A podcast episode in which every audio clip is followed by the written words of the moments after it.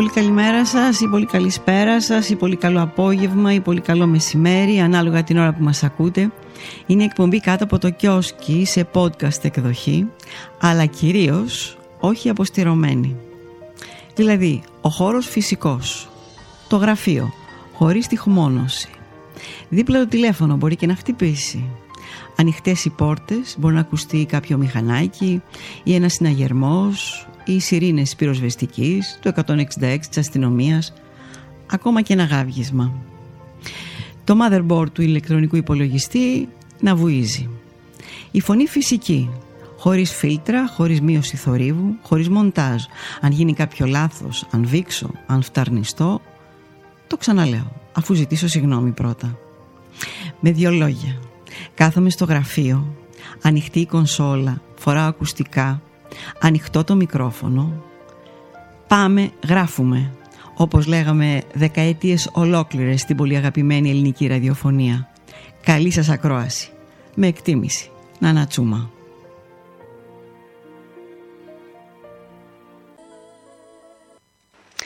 Εδώ είμαστε λοιπόν, είστε συντονισμένοι στο Σπίρτο Web Radio, ακούτε την εκπομπή κάτω από το κιόσκι, στο μικρόφωνο Νανά Τσούμα και στο τηλέφωνο έχω την κυρία Μέρη Μαγουλά, η οποία γεννήθηκε στην Κωνσταντινούπολη, μεγάλωσε στην Αθήνα, αποφύτησε από το Τμήμα Διοίκησης Διεπιχειρήσεων του Οικονομικού Πανεπιστημίου Θεσσαλονίκης και εργάστηκε στο δημόσιο για 30 χρόνια. Πω, πω. Ζει βέβαια στο Πόρτο Ράφτη, στο μαγευτικό Πόρτο Ράφτη. Τα κύματα του Βοσπόρου ήταν το πρώτο της μυθιστόρημα, αυτό είναι το δεύτερο, έτσι. Καλησπέρα κυρία Μαγουλά, τι κάνετε; Καλησπέρα και σε εσάς και στους ακροατές σας. Ευχαριστώ πάρα πολύ που με καλέσατε να μιλήσω εδώ στο σταθμό και να περάσουμε λίγο όμορφα. Μα και τι λέτε, δικιά... και νοσταλγικά θα έλεγα. Δικιά μας χαρά, είναι και τιμή, παρακαλώ, τι λέτε. Λοιπόν, λοιπόν, πριν πάμε στο βιβλίο, επειδή έχετε, δεν έχετε κανένα απολύτως πρόβλημα να το συζητήσετε, μου το είπατε από μόνοι σας. Ναι. Ε, είσαστε μια νικήτρια, δεν θα έλεγα επιβιώσασα, θα έλεγα μια νικήτρια του καρκίνου του μαστού. Ναι, ε, είχα αυτή την εμπειρία το 2007. Ναι.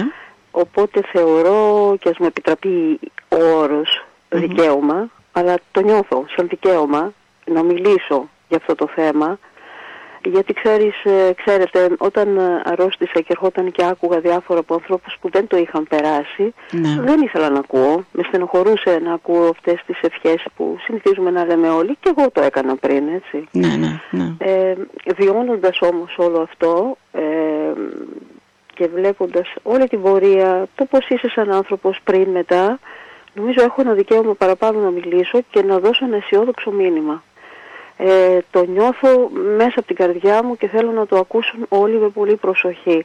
Ε, πέρασα δύσκολα, όταν ακούς τη λέξη, ε, είναι μόνο, μόνο τη λέξη όταν ακούς είναι ένα σοκ. Ναι.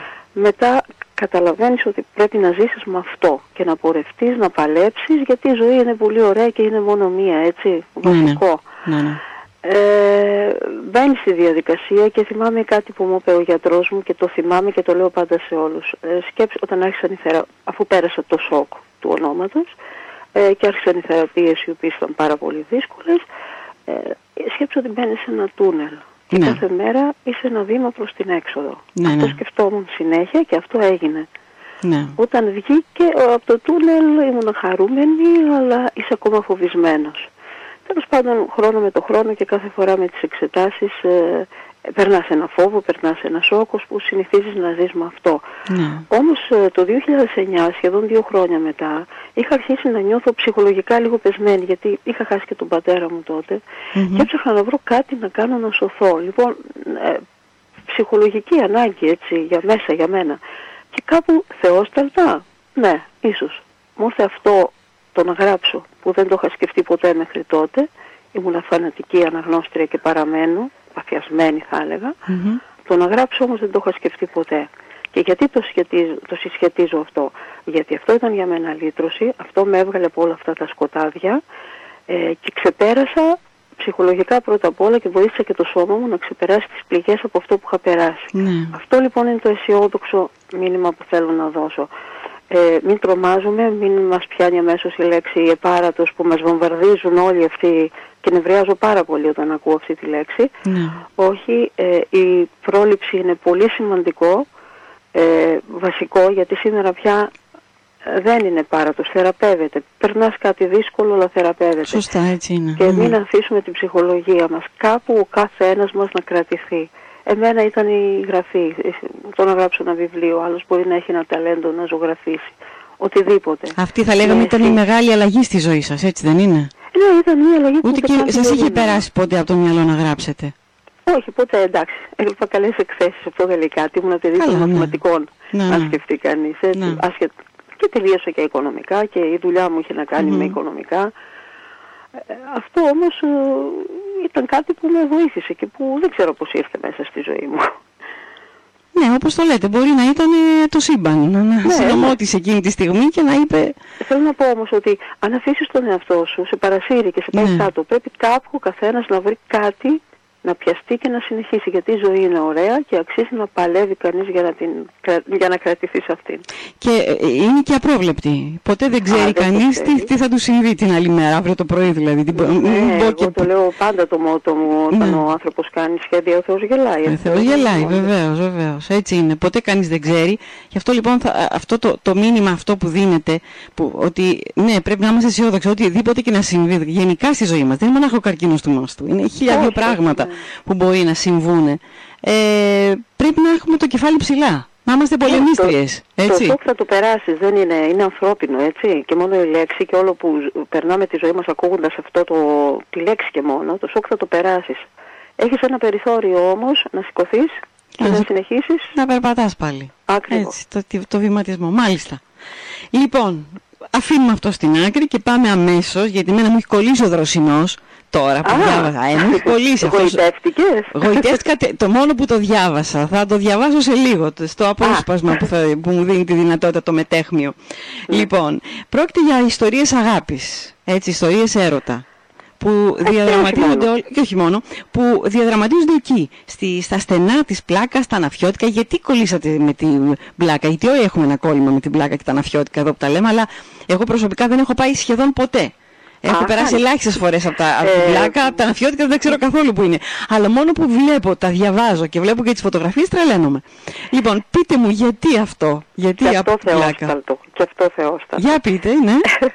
ε, ε, κοιτάξτε, η εμπειρία μου από το πρώτο βιβλίο ήταν ότι για να γράψω πρέπει να, να μυρίσω την περιοχή, ναι. να έχω πληροφορίες πολλές, να περπατήσω, να το, να το δω το μέρος. Δεν μπορώ Όχι, νομίζω πώς να επιλέξατε, κατε... να πάμε πιο πίσω λίγο, πώς επιλέξατε την μπλάκα και τα αναφιώτικα; Ναι, θα πάμε εκεί. Το πρώτο, λέω τώρα πώς ξεκίνησα για το πρώτο. Οπότε είχα σαν δεδομένο ότι για να γράψω για κάπου πρέπει να, να ξέρω το ναι, μέρος. Ναι, ναι. Είχα σκεφτεί διάφορες περιοχές της Ελλάδας, αλλά και λόγω των οικονομικών, της οικονομικής κατάστασης όλα αυτά, σκεφτόμουν ότι αυτό όλο θα κόστιζε κάπως. Και καθόμουν ναι. μια μέρα, έκανα μια βόλτα στην πλάκα, καθόμουν σε ένα πολύ ωραίο μαγαζί εκεί, καφέ ας πούμε, και καφέ και ταβέρνα. Θα πάω κι εγώ δεν μπορεί, θα πάω οπωσδήποτε. Και όπως ναι. στην Τρυπόδων, έτσι.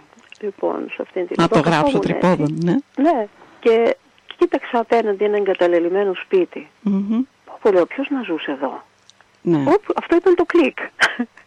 Τσακ, στη φαντασία σας βρήκατε ποιος μπορούσε να μένει, έτσι; Άρχισα, δεν το, το προχώρησα, άρχισα το να περπατώ και να ρωτώ ποιος έμενε εκεί. Τέλος πάντων ήταν μια άλλη ιστορία αυτή, η οποία δεν έχει να κάνει με τους ήρωες που έβαλα εγώ στο βιβλίο. Mm-hmm. Οπότε ψάχνοντας, ανεβαίνοντας, κατεβαίνοντας τα στενά για να μάθω για το συγκεκριμένο σπίτι, γνώρισα πολύ ενδιαφέροντες ανθρώπους. Mm.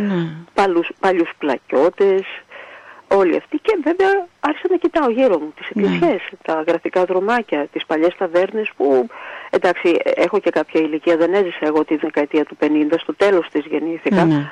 Ε, είχα μια εικόνα από παλιά Αθήνα, από τις ελληνικές ταινίες που όλοι τις έχουμε, έτσι. Σωστά, ναι. Οπότε λέω εδώ είμαστε, ε, δεν χρειάζεται να πάω κάπου αλλού. Αυτό εδώ το μέρος που περπατώ από αυτή τη στιγμή με γοητεύει, με γοητεύουν οι δρόμοι, με γοητεύουν οι εκκλησίες, τα μνημεία, όλα, όλα γεμάτα μνημεία, ναι, ναι, ανοιχτό μουσείο. Εδώ είμαστε. Μα Ανοιχτό μουσείο. Ξαφνικά. Πολύ σωστό αυτό. Ανοιχτό μουσείο είναι. Μπράβο. μπράβο. Ακριβώς. Και ναι. κατάλαβα ξαφνικά ότι δεν ξέρω τίποτα. Λέω ναι. κάτσε, θέλω να πάω πιο εκεί και δεν ξέρω τι, την πλάκα, τι, την Αθήνα. Ναι, ναι, ναι. Οπότε αφού περπάτησα και άρχισα να, να, με το μυαλό μου να βλέπω σπίτια και να σκέφτομαι ποιοι ζούσαν, μετά άρχισα την έρευνα. Το κομμάτι της έρευνας για μένα είναι μαγικό, έτσι. Ναι. Είναι το, το μισό και παραπάνω από όλη αυτή τη δουλειά που κάνω. Ε, το είχα κάνει και στο προηγούμενο βιβλίο. αυτό το να είμαι εσκυμμένη πάνω σε παλιές εφημερίδες, σε παλιά βιβλία, σε αρχεία, ε, να, ακούω, να αρχίζω να ακούω φωνές από άλλη εποχή. Όλο αυτό ναι, μου μαγεύει. Άρχισα λοιπόν στη βιβλιοθήκη του Δήμου να ψάχνω παλιά αρχεία, παλιές εφημερίδες για να μπω να μυρίσω το κλίμα αυτής της ναι, εποχής. Ναι, ναι. Ε, τώρα γιατί αυτή η εποχή, ε, ήθελα να πάω σε μια εποχή επειδή είμαστε όλοι επηρεασμένοι από τη δύσκολη κατάσταση που ζούμε αυτή τη στιγμή, την οικονομική, ναι. ε, πάντα αναρωτιόμουν, μα παλιά οι άνθρωποι που είχαν περάσει πολέμους, φτώχεια, πώς τα κατάφεραν, πώς βγήκαν και πώς ζούσαν Ναι. σε αυτό το μεταβατικό στάδιο. Μμμ. Και αμέσως μου ήρθε ότι θα πρέπει ίσως να σκεφτώ την δεκαετία του 50 που ήταν η, η περίοδος αυτή που έρχονταν οι άνθρωποι μετά από πολέμους, από κατοχή, από εμφύλιο με πολύ φτώχεια Ναι. και ψάχνοντας την εποχή ήταν η δεύτερη μαγεία για μένα γιατί βρήκα πάρα πολλά πράγματα, αυτά που αναφέρω και στο βιβλίο Ναι. ε, και ήθελα επίσης να, να πάρω στοιχεία από τις ελληνικές ταινίες που όλους μας έχουν επηρεάσει, έτσι. Κα- Γιατί δεν είναι τυχαίο που βλέπουμε 100 φορές τις ταινίες τις παλιές. Ε, βέβαια. Αλλά να μην μείνω μόνο σε αυτό. Ναι. Γιατί στην πλάκα δεν ζούσαν μόνο οι απλοί βιοπαλαιστές που ε, μοχθούσαν για την, καθη- στην καθημερινότητά τους με Μμμ. τα απλά λαϊκά πράγματα που μπαίναν στα στα καφενεία και συζητούσαν Ναι. που παίζαν το τάβλι τους ε, με τη δική τους γλώσσα. Ναι, ναι. Υπήρχαν και οι άλλοι, μια άλλη μερίδα που ήταν οι διανοούμενοι και συζητούσαν για τα άλλα θέματα και μια άλλη ματιά. Βεβαίως, βεβαίως, ναι. Οπότε ανάλογα και το σπίτι που με ενέπνε, χώρισα τις τάξεις Γράψτε και μια ιστορία. και Το καθένα, κάθε μία έτσι. είναι μια ιστορία και μέσα από το στόμα των ηρώων Μμμ. περνούν όλα αυτά τα οποία βρήκα από την έρευνά μου στις, ε, στα αρχεία αυτών των εφημερίδων και των βιβλίων της Μάλιστα. εποχής. Δηλαδή η οικονομική κατάσταση, η Κατάλαβα. πολιτική Μάλιστα, κατάσταση, μάλιστα. το κομμάτι των διανοούμενων, Μμμ. τι γινόταν με τις τέχνες, όλα αυτά τα πράγματα για να, συν- να γίνει σύνθεση για όλο αυτό το πράγμα. Δηλαδή κανείς μπορεί να, στο βιβλίο αυτό, εκτός από την ιστορία αυτή καθεαυτή των δύο ανθρώπων, ε, ε, παίρνει και την ατμόσφαιρα της εποχής και το τι, τι τραγούδια ακούγανε, τι, τι εφημερίδες διαβάζανε, πώς ήταν τα Ε, Όλο πολιτικά αυτό, εκείνης. νομίζω Όλο ότι αυτό βγαίνει από θα μέσα. Το, ενώ ο έρωτας παίζει βασικό ρόλο στο βιβλίο Ναι. και στις ζωές όλων των ανθρώπων και όλες τις εποχές, Βεβαίως. έτσι, Βεβαίως. ε, και του δίνω ένταση και όλα αυτά που χρειάζεται. Και καλά κάνετε. Νομίζω ότι θα του αδικούσαμε αν το χαρακτηρίζαμε απλά σαν ερωτικό. Ναι. Ναι. Ε, ο έρωτας παίζει ρόλο και μεγάλο, όπως σε πολλών ανθρώπων της ζωής, σε πολλους Μμμ. παίζει και τον κυρίαρχο ρόλο. Σωστά. Έτσι. Ναι, ναι. Όμως είναι μια ολόκληρη δεκαετία με πάρα πολλά πράγματα ενδιαφέροντα ε, και με εικόνες, δηλαδή ε, διαβάζοντας το έχεις εικόνες, έχεις μυρωδιές από μια άλλη ρομαντική πλευρά της Αθήνας. Ναι, ναι, ναι. Σωστά και έτσι. εδώ θέλω είναι. να πω Ναι. ότι, ε, ξέρετε, επειδή μεγαλώνουμε, ίσως έχουμε μια τάση να ωρεοποιούμε το παρελθόν. Ναι. Ε, ναι, την έχουμε, εντάξει. Αλλά ήταν δύσκολες και εκείνες οι εποχές, δεν ήταν εύκολες. βέβαια, να μην το βέβαια. δούμε σαν πολύ έτσι ελαφρύ το θέμα. Μάλιστα. Αλλά Άρα λοιπόν από, ήταν- και από εκεί μέσα βλέπουμε, βλέπουμε και τις δυσκολίες που περνούσαν, έτσι δεν είναι; Ναι, όλα. Αλλά Όλα πώς τα αυτά μας. αντιμετώπιζαν. Και ίσως ήταν λίγο πιο ανθρώπινα τα πράγματα, πιο, ανθρώπινα. απλά. Ναι. Ήταν Ε, η η αλήθεια οι άνθρωποι σε δυσκολίες, έτσι, ενώ τώρα είμαστε σε μια άλλη εποχή. Από την ευκολία πάμε στη Την ευκολία, δυσκολία. ακριβώς. Εκείνη από δυσκολία σε δυσκολία ήταν. Έτσι. Ε, τι ήθελα να πω, ότι τελικά ε, α, πρέπει να σας πω καταρχήν ότι δεν μου έχει ξανατύχει έτσι, σε βιβλίο να, να ασχολείται κανείς με τη δεκαετία του 50. Από όσα βιβλία έχουμε δώσει μέχρι τώρα από την αρχή το, που ξεκινήσαμε εδώ και πέντε χρόνια, δεν έχει τύχει ποτέ να έχω δώσει βιβλίο και να μιλήσω με συγγραφέα η οποία ασχολείται με τη δεκαετία του 50. Είναι η πρώτη φορά. Για μυθιστορία εννοώ. Για μυθιστορία, ακριβώς. Ναι. ναι, Είναι η πρώτη φορά και το θεωρώ πολύ Ωραία. σημαντικό. Αυτό και νομίζω ότι θα το χαρούν πολλοί οι ακροάτρε οι οποίοι θα το Ναι, κερδίσουν. γιατί θα περάσουν όμορφα. Θα Δεν- περάσουν όμορφα. έτσι. Δεν έρχεται η ιστορία να κουκουλώσει τη μυθοπλασία και να Ναι. γίνει κουραστικό. Ε, μπαίνεις και μέσα ε, ένα άλλο στοιχείο που με ενδιαφέρει στα βιβλία και σαν αναγνώστρια, έτσι, Μμμ. και σαν αναγνώστρια, Ναι. είναι ο συγγραφέας να αναλύει ε, τους χαρακτήρες. Δηλαδή, Ναι, ναι, τις ναι. συμπεριφορές Ναι. να έχουν πίσω και το κίνητρο ή την αιτία. Μάλιστα. Και το κάνω και στη ζωή μου. Με βοήθησε να γίνω καλύτερος άνθρωπος. Τέλεια.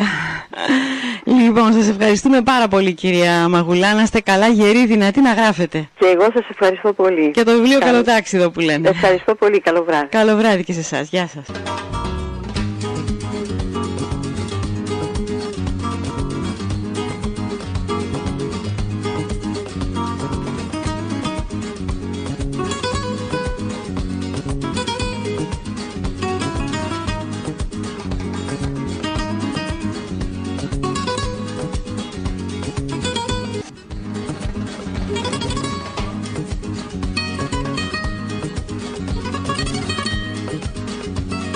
Λοιπόν, να διαβάσουμε το απόσπασμα που σας είπα.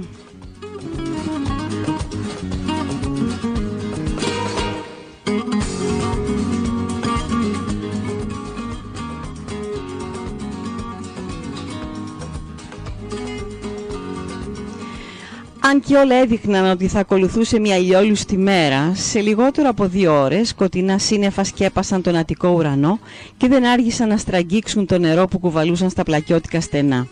Ξαφνικά, ομπρέλες διαφόρων μεγεθών άνοιξαν και ο κόσμος έτρεχε βιαστικά πάνω κάτω, ενώ μικροί χήμαροι στις άκρες των στενών δρόμων κυλούσαν παρασύροντας πέτρες και σκουπίδια που είχαν μαζευτεί από το βράδυ. Ο Ανδρέας Δροσινός, αφού πέρασε αγέροχος την οδό Αφροδίτης, έστριψε στην Αδριανού και τεινάζοντας τη βροχή από το πέτο του μπήκε χωρίς δεύτερη σκέψη στο καφενείο του Θανάση. Δεν ήταν από τα μέρη που σύχναζε, αλλά η βροχή δεν του άφηνε πολλά περιθώρια επιλογής. Κλείνοντας την πόρτα, έβαλε το ένα χέρι πίσω στη μέση, κίνηση που του έδωσε ύφος βαρισίμαντο, προχώρησε στο βάθος και κάθισε κατευθείαν στο τελευταίο τραπέζι, παίρνοντας στα χέρια την Αθηναϊκή της ημέρας. Ήταν Παρασκευή 13 Φεβρουαρίου 1953.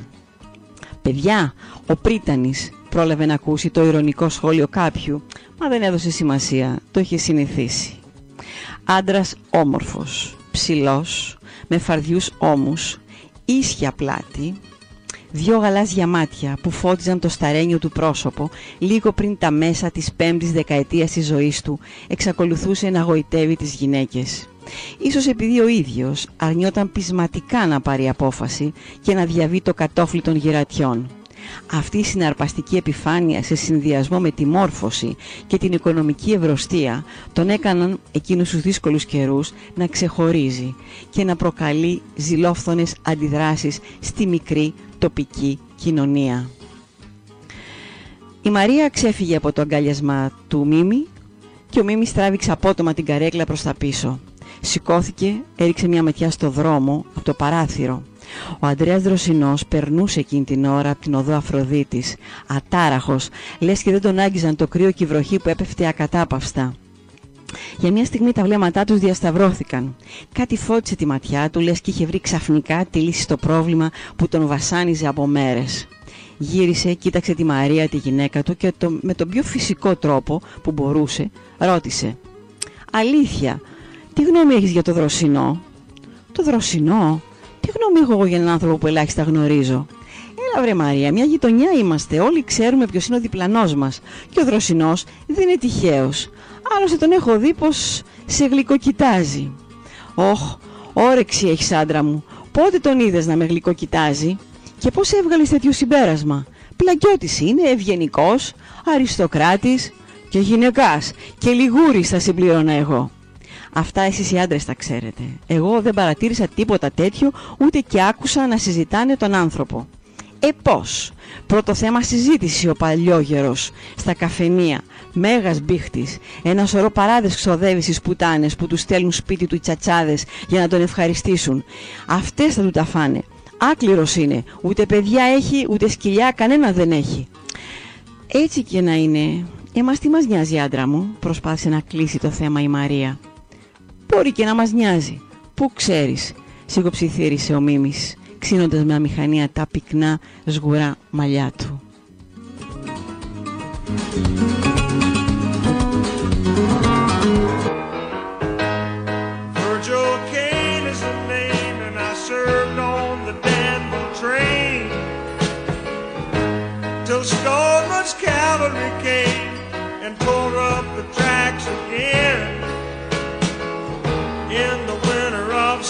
65, we were hungry, just barely alive.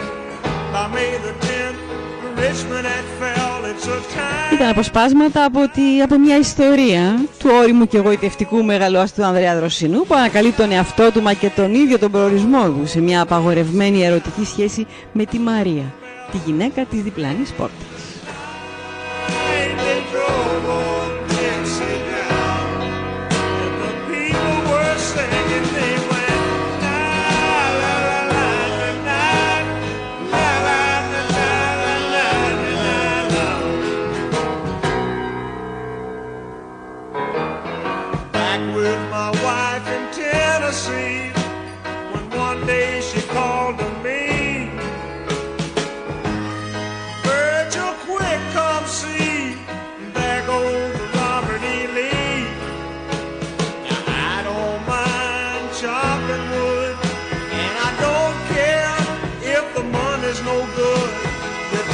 what you need and you leave the rest, but they should never